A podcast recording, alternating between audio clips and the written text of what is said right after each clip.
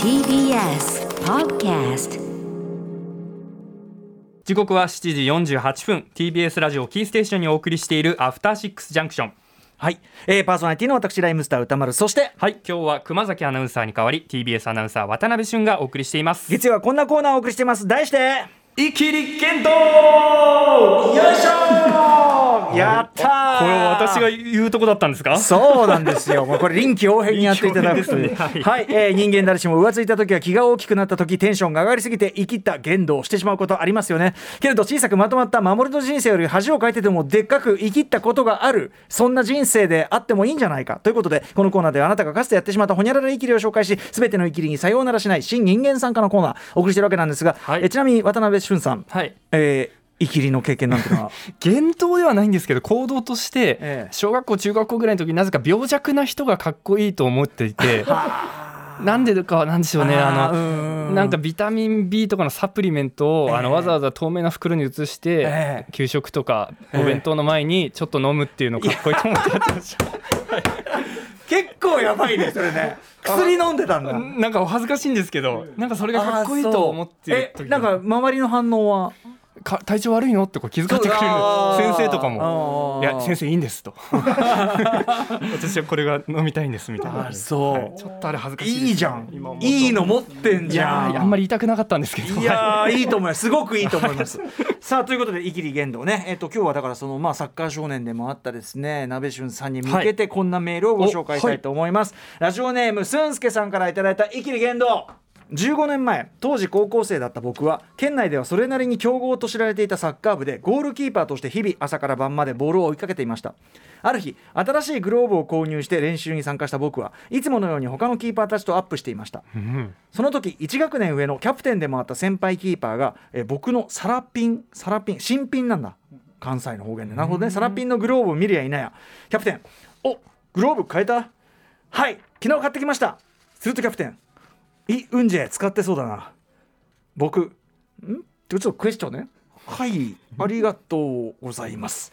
イ・ウンジェとは当時の韓国代表のベテランゴールゴールキーパーでキャプテンとしては彼がつけているグローブと僕の新しいグローブのデザインが似ていたのでそのようなことを言ってた。あイ・ウンジェが使ってそうなグローブだねって意味で言った。しかし海外のサッカー選手のことを知らなかった僕はキャプテンの言葉の意味が理解できずイ・ウンジェをイ・ウンジェ良いウンジェいいウンジェと取り違え。ウンジェという材質がありこのグループはその質が良いということなんだなというアクロバティックな解釈をしてしまったのです。さすがキャプテン。一流はグルーブの材質いやグローブの材質にもこだわるんだなと感銘を受けた僕は練習ノートの隅っこに「ウンジェ」と書き込んだのでしたここまでならただの無知上の可愛い勘違いで済んだのですが事件はその数ヶ月後に起こりますえーある練習後チームメイト数人と近くのサッカーショップに寄った僕。目的は試合用のグローブの購入でした。店内は同世代と思われるサッカー小僧たちで溢れ返っています。キーパーグローブコーナーへ進み何を買おうかと悩んでいるといらっしゃい。店員のお兄さんがグローブの選定に迷っていた僕に声をかけてくれました。どんなグローブ探しているの？極度の人見知りの僕は本来ならあ大丈夫っす。などと 早々に、えー早々に、えー会話を切り上げ目についたものをそのままレジに持っていくところでしたがそれなりの強豪校のチームに所属しているという自意識から舐められたくない。一目置かれたいという感情が湧き上がり深呼吸をしていかにも俺サッカー詳しいですよ感を出しながらそ そうっすね。結構ウンジェとかこだわってるんで。店員。はい。絵に描いたようなハテナ顔をする店員さんえだからうんちがうんちが強いやつください。はあ。その後おそらくは何言ってんだこいつと思いつつもそれなりにコスパが良いグローブを提案してもらった記憶です。帰り道チームメイトたち歩きながらあの店レベル低いわ。今度から顔店変えようかななどとイキリ汁をまき散らしながら家路に着きました真相が分かったのは高校卒業後。大学で知り合った友達とサッカーゲームのウィニングイレブンをした際に友達が韓国代表チームを選んだ時でした。うんじいまだにお風呂でシャワーを浴びている時にこの記憶がフラッシュバックしあーっともだえ苦しんでおります。思い込みによる次元爆弾はいつ爆破するか予測できない。それを痛感した出来事となりました。いやー。どうですか元サッカー部として。いやこの先輩言葉足らずだなとまず最初に思ったんですけど。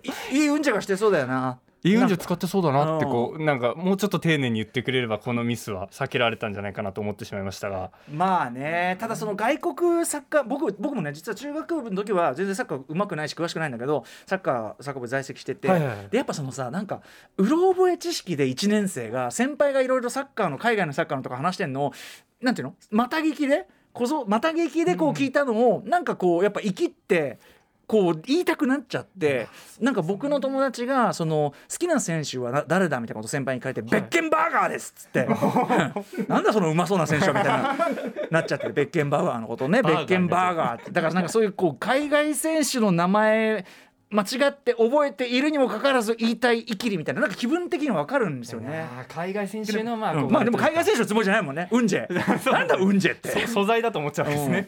ゴールキーパー手袋の、ちょっとウンジェこだわってるんで、ちょっとウンジェ強いやつください。これは恥ずかしいですね。高校卒業後に気づいたんですもんね、店員さんもでもさひょっとしたらさウンジェってひょっとしてそのいいウンジェのことって思ってたかもしれないね。サッカー店員さんなんだからその韓国代表の。